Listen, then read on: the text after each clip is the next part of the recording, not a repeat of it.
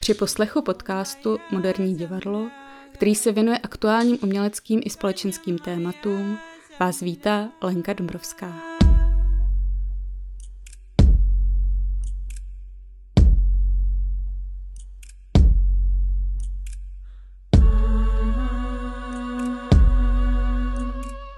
Dnešní první díl bude o současné běloruské poezii.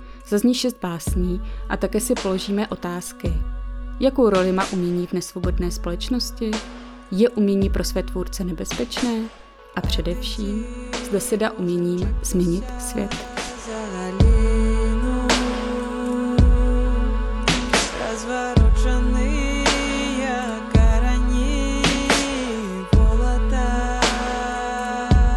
Revoluční verše, které v pořadu zazní, vybral a přiložil básník Max Šťur, který žije v České republice přes 20 let.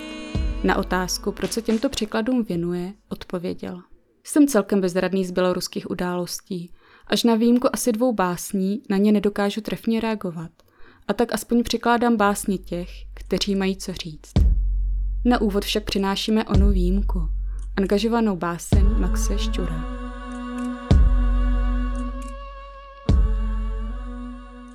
Max Ščur Den neohrabaně přelézá ohradu ze špičatých věží, aby požádal o azyl v lepších krajích. Mezitím na dalekém východě dceru kamaráda básníka drží v celé již čtvrtým dnem, protože ho neposlechla. Vůbec už nechce poslouchat ani vlastního otce, ani otce vlasti. A to je v našich končinách tradičně trestné. Jak jinak? Vždyť, co si počnou všichni ti nešťastní králové lírové, když je jejich dcery pošlou do prdele. Koho budou mlátit pendreky a svazky zákonů, nutit k obyčejnému ženskému štěstí. Patriarchát je v krizi na obou březích oceánu. Král je nahý a všichni vidí, že to není královna. Neboj, holčičko, vydrž. Vždyť už jsou na vymření. Další verše, které v podání herců Niny Horákové a Hnuše Bora zazní, byly publikovány v běloruštině, ruštině i angličtině v listopadu loňského roku na kulturním webu Virbáj. Ten vznikl na konci ledna 2020, aby pomohl propagovat běloruskou kulturu v Evropě. Max Šťur o tomto internetovém projektu řekl. V současnosti protestní umění to je v Bělorusku nový jev, který nabyl naprosto neuvěřitelných rozměrů od minulého roku. A týká se to naprosto všech eh, sfér umění. Divadla, hudby ve všech žánrech a samozřejmě také literatury. Najednou se v lidu našlo se obrovské množství tvůrčích lidí a obrovské množství tvůrčí energie, která právě se takhle jako umělecky projevuje. A Netýká se to jenom že jo, prostě nějakých nahrávek nebo písníček, inscenací, vystoupení uličních, jo, nebo plakátů především, to je v první řadě jakoby to vizuální grafické umění, ale také natáčí si dokumenty že jo, a tak dále. Prostě neuvěřitelné množství tvůrčí aktivity se odehrává eh, během posledních, já nevím, půl roku. A literatura je přirozeně součástí tady toho a v současné době, internetové době, eh, jak je literatura demokratizována už od začátku, že vlastně lidi mají přístup k publikaci svých textů eh, díky sociálním sítím v první řadě. Není to, jak to bývalo dřív, že za básníka byl považovaný ten, kdo vydal sbírku, že jo, knihu. A dneska už to tomu tak naštěstí není. A to znamená, že právě přichází ke slovu nejrůznější internetové zdroje, nejenom sociální sítě, ale také webové časopisy literární. Jedním z nich je právě ten Virbaj. On vlastně založili právě mladí autory a autorky, je tak, já nevím, po generaci možná mladší než já, to je taková nová vlna. Je jim něco 20+, plus, opravdu to jsou mladí lidé. A jako na to, jak jsou mladí, tak prostě opravdu mají obrovský rozhled a jakoby vědí, co chtějí přesně. Jo. Tenhle ten projekt je naprosto skvělý, vznikl tak zhruba před rokem. Oni se dali tu práci, že z obrovského množství těch básní, které se denodenně publikují v sociálních sítích už v průběhu že posledních eh, půl roku, tak eh, udělali takový jakoby předvýběr. A samozřejmě jakoby dali spíš na ti osvědčené jména v první řadě. Nicméně objevilo se taky několik jmén, Eh, které předtím, aspoň teda pro mě, se moc jakoby nevyskytovaly, jako nebyly moc známé, ale neznamená to, že jsou jejich básně prostě, že jsou o něco horší než ty básně těch jako osvědčených autorů, jako je Strocev, Svetašova nebo Kudásovova a tak. Básně, které jsme vybrali pro náš pořad, jsou různorodé a revoluční témata zde zaznívají metaforicky i explicitně. O výběru více prozradil Max Šťur strašně rád, jako a s potěšením eh, sleduju, jak prostě ten lid projevuje ten svůj talent, jak je to opravdu, jak je to v podstatě skvělé. Právě proto máme v tom výběru zastoupeny jak básníky známe, tak eh, začínající a o to je to zajímavější, jo, že tam je opravdu, jelikož ty události hm, zasahují celou společnost, tím pádem jsou zastoupeny také autory naprosto různých skupin, že jo, věkových kategorií a dokonce směrů stylistických a tak dále. Je to zajímavé to, co se odehrává momentálně v Bělorusku i po té umělecké a literární stránce.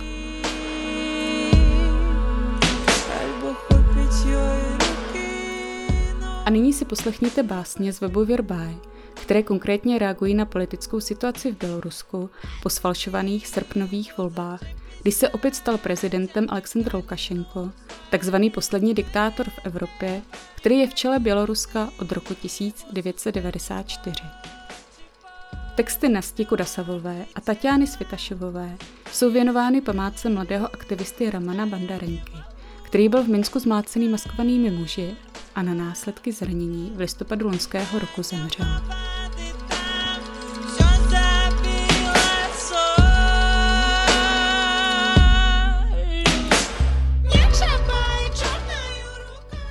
Nasta Kudasavová. Matčin hlas. Památce Ramana Bandarenky. Venku šílí lidské moře, já mu však nevěřím. Neúměrně těžkému slovu úmrtí navzdory zatáhnu raději záclony, uvařím večeři. Zde víno, panenka, tymián, bazalka, brambory.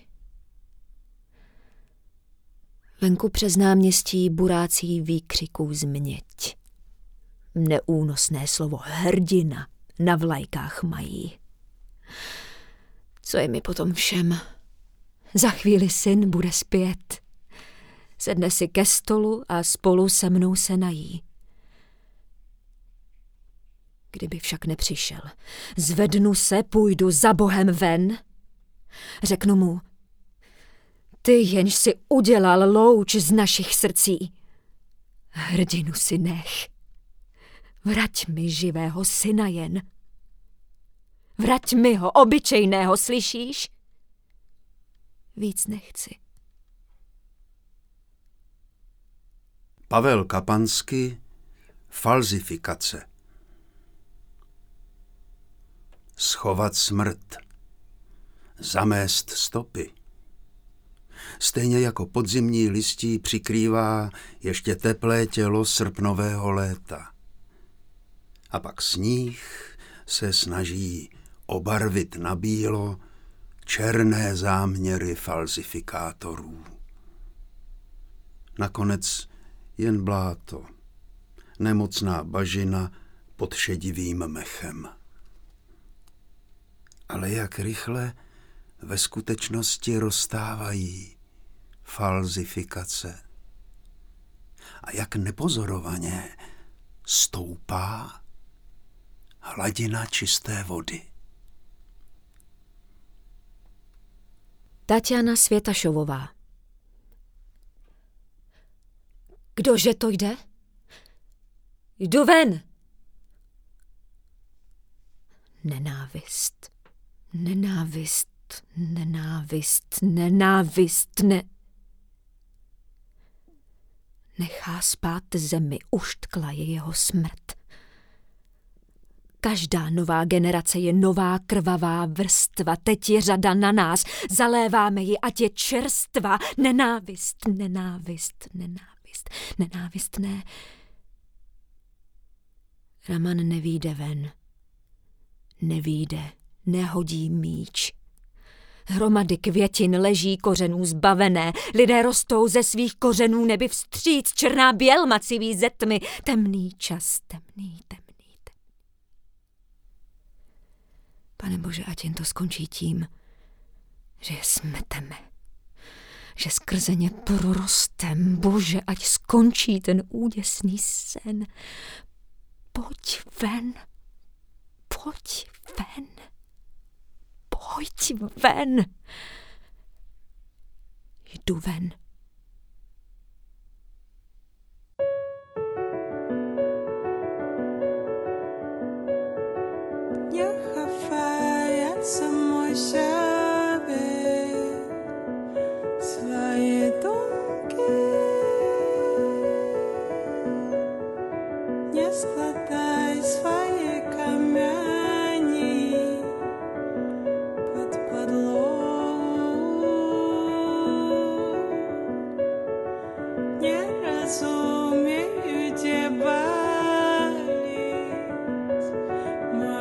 say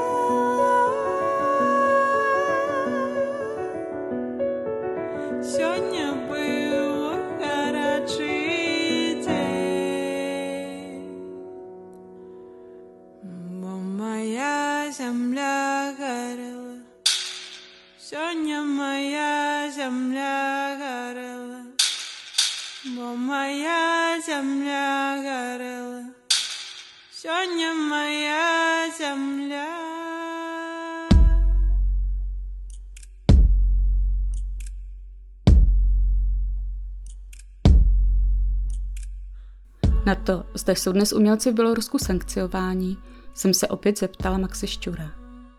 Jak jsem říkal, ty protestní tvorby je takové obrovské množství, že vlastně režim nestačí nejenom, že nějak reagovat nebo cenzurovat nějak účinně tyhle ty projevy, ale jako nestačí se s nima seznámit ani. Oni jako mají úplně jiné starosti teďka. A samozřejmě naopak, lidi to strašně vítají a opravdu jakoby lidově řečeno jako žerou všichni tyhle ty projevy umělecké, protože opravdu ten obrovský význam toho umění, na které jste se ptala v těchto těch časech, je právě v tom, že poskytuje inspiraci. Jo. To znamená, že v podstatě dává jakousi iluzi, jakoby zveličuje nějakou naději, která v tom člověku dřímá a dává jí prostě nějakou prostě nadčasovou dimenzi. To znamená, pomáhá mu prostě jakoby opravdu uvěřit v to, že ta změna přijde. Bohužel ten režim je natolik, jakoby řekněme, nevzdělaný, jakoby nekulturní, že to je pod jeho jako rozlišovací schopnost. Ale samozřejmě všude, kde může, tak bojuje s těma, řekněme, většíma projevami umělecké, jako protestní tvorby. V první řadě teda s grafickýma. To znamená, že jak kdykoliv vidí nějaký plakát nebo nějaký eh, graffiti nebo něco uliční umění takzvaný, tak samozřejmě s tím bojuje, s tou symbolikou. Samozřejmě bojuje s většíma jakoby koncertama, vystoupeníma a tím, těmi, těmi věcmi, které se taky odehrávají odehrávají v Minsku jako v, v ulicích. To se týká především že jo, nějakých divadelných souborů, sborů hudebních, vědeckých a nějakých kapel. Pokud jde o literaturu, udělali to, že vlastně zakázali noviny Nový čas, který opoziční, který měli jako literární přílohu. Ale to je asi tak všechno, a protože samozřejmě, jak říkám, v internetu prostě to nestačí sledovat a to se šíří dneska už hlavně, hlavně internetem, zaplať pan Bůh. Tyhle s tím myslím jako literární e, projevy, jak, jak profesionálu, tak amatéru, mají obrovský dosah. E, pravda je, že lidi, kteří jsou moc na očích, to znamená, že kteří nejenom něco píšou, ale ale také se nějak veřejně vyjadřují k tomu, co se děje, tak eh, můžou být eh, stíhány eh, a mm, někteří jsou přímo na ráně, jako například básnířka Hanna Siverincova.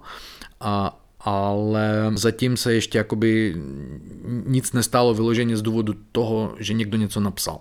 Například asi jeden z nejznámějších literátů a, a dramatik Andrej Kurejček, on jakoby napsal divadelní hru, on přímo prostě se účastnil v srpnu ty volební kampaně eh, ve štábu Cichanovské a, a zatím dobrý. Jo. Takže eh, nějak si ho to jakoby nedotklo.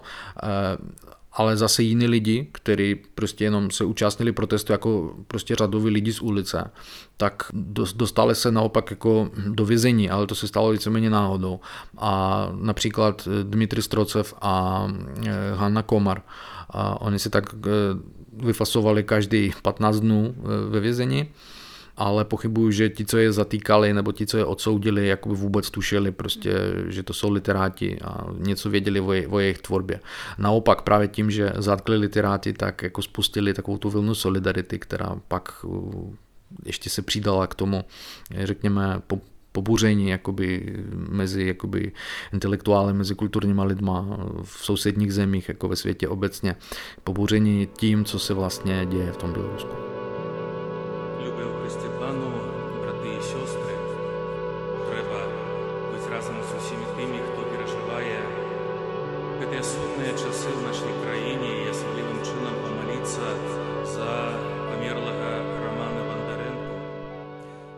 Vybrané básně ukazují škálu motivů, formálních prostředků i stylů, které v moderní revoluční poezii lze nalézt. Georgij Bartoš například ve své básni v próze vypráví příběh historické bílo-červeno-bílé vlajky, jednoho ze symbolů revoluce.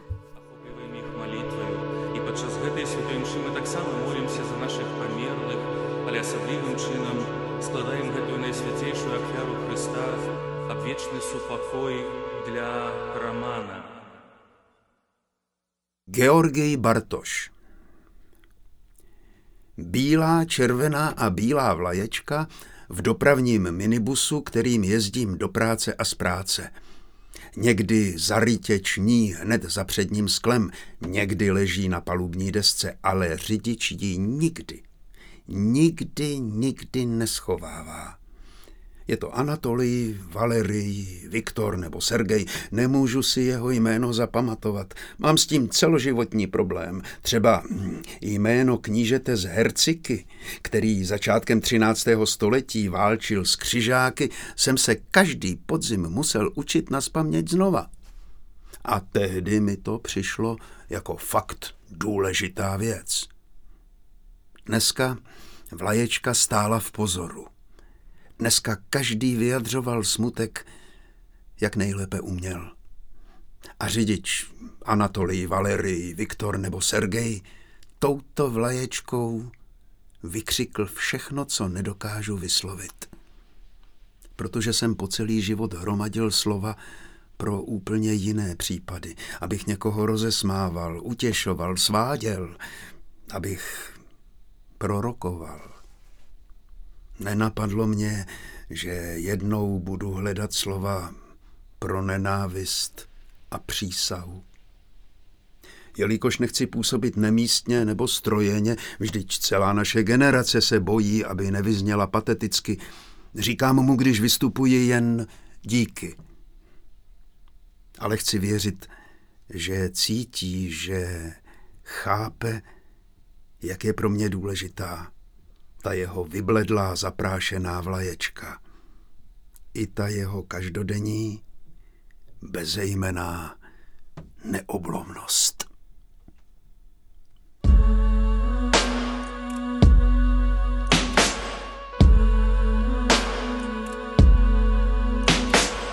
Maxi, zkuste mi odpovědět na poslední a však nejtěžší otázku. Může umění změnit svět?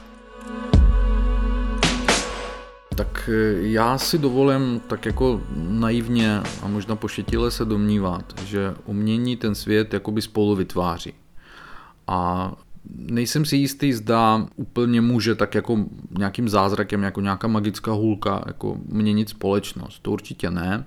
Nicméně přispívá k vytváření nějakého společenského klimatu. Stejně tak, že jako ten seismograf reaguje na pohyby ve společnosti, obzvlášť takové jakoby hluboké tektonické, jako jsou ty, které teďka momentálně se odehrávají v Bělorusku. Takže eh, umění samozřejmě nestojí stranou. Jo? A nemusí kvůli tomu být ani angažované nějak zvlášť, respektive programově angažované. Nemusí se tak jakoby deklarovat. Ono nutně je součástí společenského dění. I kdyby ten konkrétní autor prostě si to nemyslel, vyhýbal se tomu, nechtěl, ale stejně eh, přes něj promlouvají jakoby ti dějiny a ta společnost. Takže v rámci toho umění si myslím, by se nemělo hlavně bránit, aby bylo tímhle s tím lakmusovým papírkem nebo seismografem nebo zrcadlem, jak, jak je libo, tady toho společenského dění a těchto změn. A protože svědectví je velice důležitá věc ve všech dobách, jak v přelomových dobách, tak v dobách jakoby relativního klidu.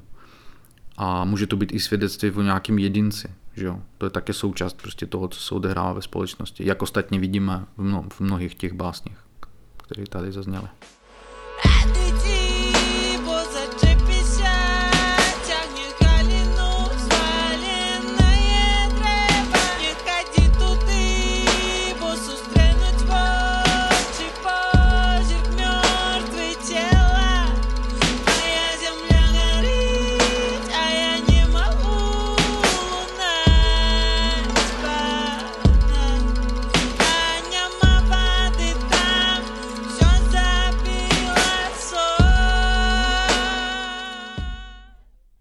Anna Manankovová. Nedělní večer v Minsku v druhé půlce roku 2020. Nebylo živé duše, jen poslední listí, jen vzduch v hrdlech prázdných alejí. V srdci opuštěného divadla se nehýbalo skoro nic, až na vzpomínky na revizora. Z uličních hrdel vytéká černé mléko stmívání. Řeky černých postav plynou potrubím tříd. Hrozny černých hlav se kutálí k divadlu. Zastávka před parčíkem. Dívají se na zimomřivé větve. Z dálky zazněl černý zvuk, připomínající výbuch šrapnelu. Hlavy sebou z toho zvuku trhly a upadly na zem. Proměnili se v hejnovran. To chvíli posedělo na střeše divadla a odletlo pryč. Město zůstalo stát prázdné do dalšího rána. V pořadu jste slyšeli úryvky z revoluční písně běloruské zpěvačky Kup Dele – tento protesong, jehož název lze přeložit jako Nedotýkej se, je věnován obětem běloruských protestů, které stále pokračují. A nyní si píseň poslechněme celou.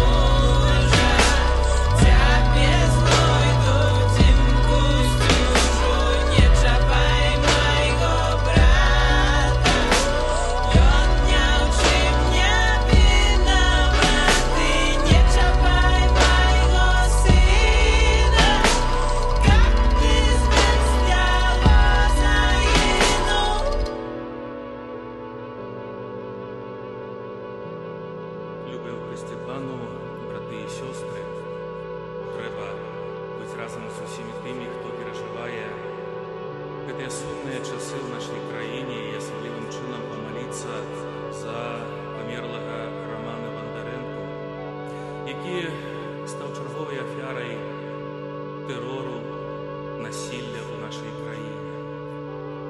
Цяпер у гэтым месяцы ў лістападзе каталіцкі касцёл увесь месяц моліцца за сваіх памерлых. Мы ахопліваем іх сваёю асаблівай памяццю, ахопліваем іх малітваю. І падчас гэтай святой імшы мы таксама молімся за нашых памерлых, але асаблівым чынам складаем гэтую найсвяцейшую ахвяру Хрыста аб вечны супакой для романа. Podcast Moderní divadlo vznikl v produkci místských divadel pražských. Pořad připravila Lenka Dombrovská. Hostem byl Max Šťur. Básně recitovali Něna Horáková a Hanuš Bor. Střih Jan Mutal. Produkce Martina Steklá a Anita Nádvorníková.